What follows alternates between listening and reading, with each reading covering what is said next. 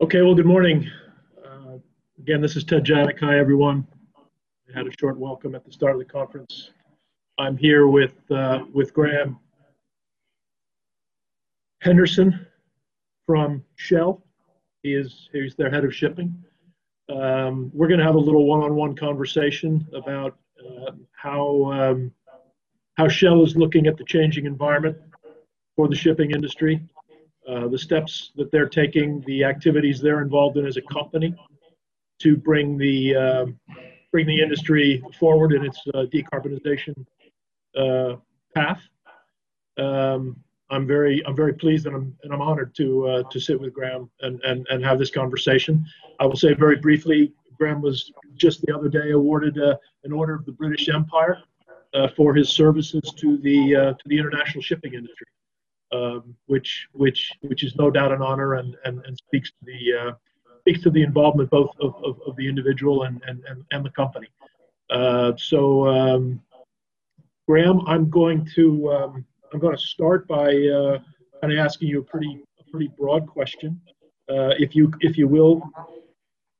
What what kind of what kind of initiatives has Shell been taking uh, in working with the shipping industry uh, over the last 12 months?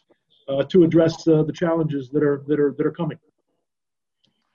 Well, firstly, Ted, it's it's great to be talking with you and and also to be um, with the New York Maritime Forum uh, again. I, I well remember a couple of years ago being in New York, and it's um, it's the most uh, fabulous uh, event. So I, I, feel very privileged to to be here with you. Um, in terms of Shell and working with the shipping industry and the challenges ahead, um, I think the forefront of our minds is, um, is coronavirus, which has been a major challenge for us all. In fact, we were just chatting about it um, before we came uh, online. And we've been working closely with um, the industry to overcome some of the challenges around, particularly crew changes. And I am pleased to say that we've now completed on our Shell ships over 90% of the crew changes. Um, it's taken quite some effort. More than 120 crew relief operations in over 25 locations around the world. But um, we're very pleased with that and are continuing to push forward with the industry. Mm. We're also pushing forward with safety, technology, digitalization, and decarbonisation. And on safety, we've recently launched Together in Safety to unite the shipping industry as one global team from ship owners, ship managers, ship builders, through to industry groups, classification societies, and uh, P&I clubs. And I believe that we will start to see a real shift in the industry's safety performance. Hmm. On decarbonisation at Shell, we've published two reports. The first one is called All Hands on Deck. Um, and it included interviews with 82 senior shipping leaders from right across the sector to understand what they see as the greatest barriers to decarbonisation and what solutions they thought the highest priority. And we've recently followed that up with a second report called Setting Shell's Course to describe mm-hmm. our preferred decarbonisation pathway, the actions that we're taking as a company to lower emissions today, and how we hope to accelerate the industry's transition to net zero emissions as soon as possible. But the one thing that's come out loud and clear, and that's whether it is um, safety or decarbonisation, um, one thing from all of our conversation is that progress it requires collaboration, and I'll, I'll come back to that maybe a little bit later. But, but Ted, from your side, um, how do you see the financial markets role going forward in working with industry and uh, particularly in supporting this um, strong drive that, that we all are seeing around decarbonisation. Yeah. Well, I, I think the role of, of the financial markets will will be critical. Um, you know, the the the financial markets allocate and, and price capital. Uh, shipping is a capital intensive industry, as we all know. Uh, and I think certainly from conversations we're having and and listening to other people speak in different fora such as this, uh, there's there's no doubt that the ship owner is aware that the um, not only the it, it's not necessarily about the cost of capital, but actually the availability of capital. Um, so, so that that tells me, and I think it's quite consistent with the conversations we have with investors, that uh, that the financial markets, you know, and, and, the banks, the investors, private investors, public investors, um, they have an increasing focus on, generally speaking, uh, ESG related issues, sustainability related issues, and and of course that all really funnels into the decarbonization drive for shipping, and and uh, they will they will be taking a hard look at, at what companies are doing and not doing in in, in deciding uh, if, if they are going to be prepared to allocate capital. So um, I, I, think um, I, I, think it's quite critical. I think there's a short term, you know, um, there's a short term priority really being, you know, pushing the pushing the drive to use and, and increase the use of existing technologies to, you know, to reduce emissions. And, and then as we get to some of the solutions that, that will come, uh, helping to be part of financing the investments in the new you know, kind of zero emission vessels that, uh, you know, I think we all expect are going to be part of, of the industry's future. So quite an important role, I would say. Mm. Yeah, very much so. Um, I thought the uh, the all hands on deck report was made, made a very interesting read. It was very comprehensive. Um, there's a there's a million questions uh, that, that, I would love to ask coming out of that, but we don't we don't have time for that. Um, and of course, it, it's a relatively new document, new piece of work, um, and it lays out a lot of you know kind of challenges and recommendations for how to you, you know start start acting. Uh, and I wonder if you could just maybe focus on on one or two of the more critical you know steps that need to be taken now to, to get going for the industry and, and, and maybe what what progress has been made to date on on, on, on those albeit that it's quite a fresh document yeah, thanks, Ted. Um, so the one thing that, that we can all do um, is, is really push forward with operational efficiencies. Hmm. Um, it doesn't matter which fuel comes out, shall I say, as the uh, preferred lower emissions fuel in the future. Um, one thing we can do to reduce emissions is to reduce the, the performance, uh, improve the performance on our ships. Mm-hmm. Uh, so we see what we call energy efficient technologies as the foundation block for, for any anything in decarbonisation. Um, doesn't matter whatever the pathway. And the great thing about this, um, Ted, is that they've got a strong business case because mm-hmm. um, what happens is that they reduce fuel costs, which reduce emissions.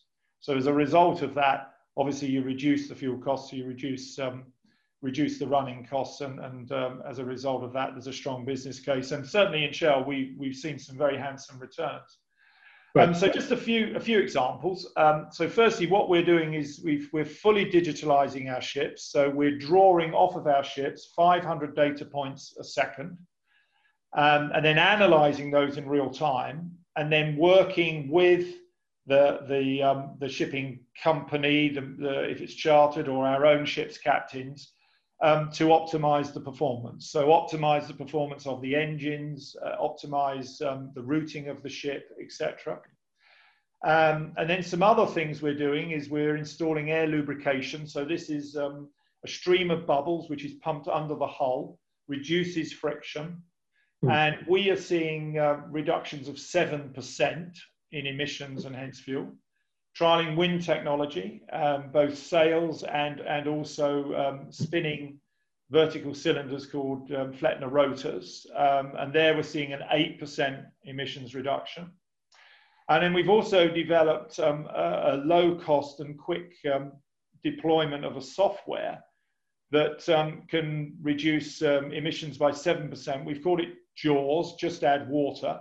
And we've also made this available to the wider shipping industry. So you can start to see when you add these up, um, you can get to reasonably high percentage reductions in emissions um, without, shall I say, doing too much um, right. in terms of, of what we've got available.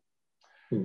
Um, there's also, uh, while we're developing those new fuels, uh, LNG is the lowest emissions marine fuel currently available at scale. And of course, we've got 50 years uh, operational experience, so we understand it well. We're doubling in Shell our existing LNG bunkering infrastructure uh, by the mid 2020s. and we've recently um, signed for a further eight LNG carriers. And these will be the lowest emission ships uh, in their class on the water. And in total, on these uh, LNG ships that, um, that I talk about, we can see a reduction of 60% against the 2008 IMO baseline. Right. So this is right. just with energy efficient technologies and LNG. So, so a pretty, um, a pretty good um, good start, shall I say. And we are looking to reduce that even further. Um, the other thing that we, we've just signed up to is the Sea Charter Cargo Charter. So this is where we've committed to measure and publish our emissions data. So with this, we can start to understand our emissions and start to learn from each other if we can share that across the industry. And I think that will have a positive, um, positive benefit too. So some key areas that um, that we're taking forward already, um, and, and, we can come on to maybe some of the other things we're, we're doing later. But um, but before that, Ted, um, one of the other things in our all hands on deck research was the need for the ship owner to take a long term perspective on the investments, mm. particularly around the IMO decarbonisation objectives. Um, how do you see this um, with regard to financial markets and financial returns for investors? You know, I think that's a that's a that's a challenging question. Um, uh, I, I, I do believe that that the I think one of the things your your paper said was that the ship owner, you know, there needs to be some incentives for the uh, for the ship owner to you know, to uh, to make the investment decision, to have the conviction to make the investment decision. Um, you know, I, I, I believe the customer plays an important role in in in, in creating that um, that um, that potential. Uh, and and for most shipping companies, the customer is is is is the charterer. So I, I, I do think you know a a collaboration you used that word a few moments ago and it's a it's, it's a good word uh, i think a collaboration uh, between ship owners and charterers will be a critical element here um, i also think of you know long-term perspective from the point of view of um, you know, I think shipping, shipping the publicly listed shipping companies today are struggling with their valuations. I don't think that's any secret. Um, you know, there's there's been a kind of a series of shocks over the over the last you know couple of years that have that have kind of, I think, just focused investors' attention on on, on the cyclicality and the volatility of the industry, and and that's not something that they they they particularly like. Um, you know, I do think that there's a growing trend or, or consensus in the capital markets that um, doing the right thing uh, when it comes to issues like ESG and sustainability um, do create value, do create returns over time. Um, I think there's been a lot of talk around, you know, shifting mindsets in, in, in companies generally, not shipping companies, but, but companies generally, you know, to to stakeholder capitalism as opposed to shareholder capitalism. Um, and I think the long-term perspective is is is, is consistent with a more stakeholder uh, capitalism perspective. Um, I think ship owners need to be disciplined when it comes to capital allocation. Um, I think they need to be transparent about their their policies around these issues and uh, clear on what kind of actions they're taking to follow them up um, providing data. You mentioned data, providing transparency. You know, I think I think all of these all of these elements are part of providing the opportunity for a ship owner to take a long-term perspective because while he's while he's doing that he's he's also beginning to create a better return you know for for the investor but look the ship owner the ship owner needs um, clear parameters it needs they need a level playing field. Um, it, it, again, in order to have that conviction to make to make these sizable investments, uh, I think some of the things you spoke about in, in, your last comments, you know, they're they're they're they're more of the the incremental using ex- existing technologies and data to, to continue to grind out improvements, reductions in emissions. uh, and that's an important part of it. There's no doubt. Um, but the real the real nut, I think, as we know, is really investing in the next in the next um, you know generation of vessels uh, that are that are really zero emission vessels. So um, you know that level playing field needs to be out there, and I, that, I think that's part of the of the effort that your your all hands on deck paper really speaks to being needed to create that. The word was ecosystem, so that you know everybody is is kind of operating on on, the same on the same basis and with the same objectives. Because you know it's only fair for the ship owners if they're going to make these big investment uh, decisions that they they have a reasonable basis for feeling that they can generate a turn for their investors. I mean that's you know it's it's you can talk about stakeholder capitalism, you can talk about shareholder capitalism, but at the end of the day, if they can't create a return for investors, it's going to be difficult for them to attract the, the capital they need to, uh, to, to, to, fund these activities. Yeah. Hope that wasn't too long-winded. you can kind of go around and around on these things, but uh, um, that's a challenge for shipping. It's it's it's and, and it always has been. You know, from a from a public investor perspective you know the long-term perspective versus the uh, you know the investor's need or, or, or desire for returns. Um, okay, um, I talk about what what what Shell is really doing is is you know obviously what you're doing you're doing for your own fleet. You mentioned in your last comments that you were also involved with, with, with charters and in, in, in, in, looking at their emissions data on the ships you're charting from them. What what what is you know what are some of the you know the the broader roles that Shell is playing, you know, towards the industry as a whole to help you know drive this thing forward. I mean, you're obviously a major charter. You know, how do you how do you use that role to help you know yeah. push push things push things forward? Yeah, yeah. Um, I'll come on to that in a moment, but but I don't want to lose um, lose the uh, importance of safety because um, yep at the end of the day, um, you know, it's our seafarers that are, are, running our ships, and we need to make sure that we look after them and that they're in um, a good um, a good place to do that. So, um, some of the things we've been doing around safety is we've been um, really looking at um, what causes incidents, and it's become pretty well known that not just in shipping but also aviation, road, rail, that human error is is the big contributor. And we've hmm. done a big, big piece of um, research between um, the seafarer well-being and human error. And um, you know, it clearly demonstrates that if you've got seafarers who are in a good physical and mental health, um, there'll be fewer accidents and hmm. also a more motivated crew. And they will want to do a great job for the company. And that's going to be very important as we, um, as we change some of the parameters on our ships. We've developed a series of programs um, which we've made available to industry to really try and get underneath uh, this um, seafarer well-being and human error aspect. I mentioned Together in Safety earlier. This is a coalition um, with members from across the shipping sector, so that's um, all of all of the, the shipping groups. Um, we're sharing best practice, safety critical data, and we're moving on to analyze data. And I really think that um, this will help to, um, to reduce incidents and make early interventions. So just moving on to decarbonisation, uh, we've taken a leading position in our research and development into zero emission fuels and technologies. Um, we looked at each of those new fuels, and um, it's fair to say there are challenges with them all um, whether it's toxicity, whether it's energy density, high end ignition energy. Um, yeah, it, there are issues, and it will take a considerable amount of time, Ted, to understand these aspects such that we can safely and efficiently use them on an everyday basis.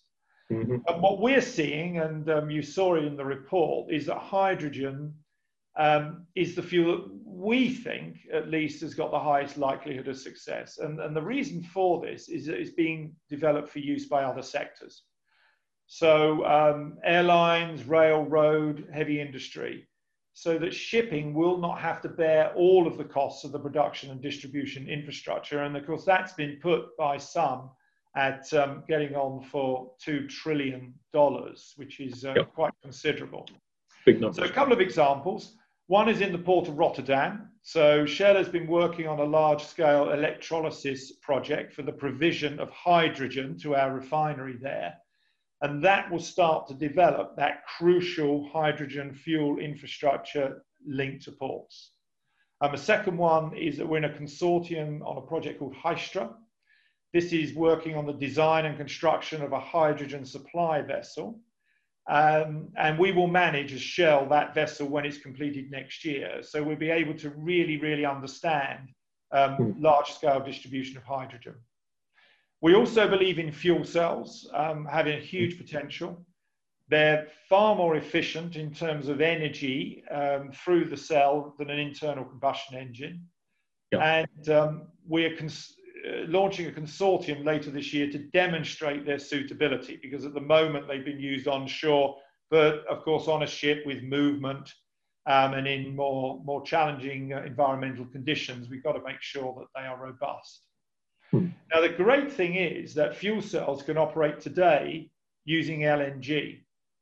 So that allows us to develop that technology and benefit from the lower emissions and then as we scale up those new fuels, such as hydrogen, we can switch to them later. Mm-hmm. We're also leading the advocacy with the IOM, uh, IMO, sorry, to regulate for a net zero emission shipping by 2050. And we think that that, that can be achieved. And we both spoke about collaboration, and it's going to be collaboration, as I say, on a scale never yet seen before. So it's not just about collaboration in shipping, it's yep. across into aviation, road, heavy industry. And this is where Shell can play a key role because we operate in those sectors and we have links and customer relationships in those sectors and we can bridge those to the benefit um, of the shipping industry. Yeah. And so, um, finally, Ted, one of, one of the things you mentioned, which uh, really interested me, was um, the, this about sustainability and uh, ESG, as you called it, environmental, social, and governance um, in, and the importance of those in making investment decisions. And I just wondered whether you could just expand on that a little bit because um, it's something that, um, that, that we'll have to take uh, a lot of consideration yeah. within our investments. Yeah, I, I, it's it's it's something that you know I said a year ago in this conference that that ESG was was was becoming something that was was yeah. was topical, that was a part of the conversation. I feel like it's advanced light years in the 12 months since then it's it's really uh, it's really top of mind now. I think for for investors, for banks, um, and, and, and, and, and, and, and frankly, it, it is for shipping companies as well. Uh, it's, um, it's, it's, it's, it's had a very, I would say, um, it, it, there's been a much more active focus on it in Europe uh, over the last couple of years, and I think Europe is probably ahead of where we are in the U.S. There's a you know, there's there's new requirements coming in in the EU for investors where they need to be reporting data on their investment portfolios in terms of how those portfolios are performing according to a, a set of criteria related to to sustainability. Um, you know, we definitely see in the U.S. investors being much more focused on this issue. Um, you know, for for some, it's it's a very binary issue. If it's if, if, if, if you're connected with fossil fuels, it, it, it, the, the decision is a no-go. But I think what we see is that for the, for the, the very large majority, you know, in, in investing in, in, brown industries to finance the transition, uh, that's investable. And, and, and, I think there, there, there, there is there is investor support interest, you know, for, for those types of investments. And of course, you know, the transition is going to be critical. Fossil fuels are they're not they're not going to go away any, anytime soon. Uh, the transport of them is not going to go away anytime soon. Uh, so uh, you, you, know, I, I, only I only see that growing. Um, yeah, it's it's um, it, yeah. it's kind of back to my initial comments. The financial markets will yeah. will play a play a big role in this in this process. So, yeah, I agree. I agree with you. Um, our time is up, I think, which is. Um, I think pity. our time is uh, up. I, have really yeah. enjoyed talking to you as always, and um, we till the next time. Till the next time. Thank you very much. This has been this this has been terrific. Um, I think you know obviously what you guys are doing as a company uh, is is is is exemplary. Um, we've all got a challenge ahead of us, and and and, and I hope we're all we're all going to be a part of it. Uh, I think certainly from DNB's perspective, we see it as a real opportunity to assist our clients, both both both shipping companies and investors, to get smarter around the specific shipping issues. Um, um, you know, investing in the transition uh, and and helping helping uh, helping helping the industry uh, meet its goals. So we're in it together. Yeah, collaboration. Anyway, there you go. There you go. Graham, thank you. It's good thank to see you. you. and good to talk with you. Take thank care. you. Thanks, Ted. Bye-bye. Bye.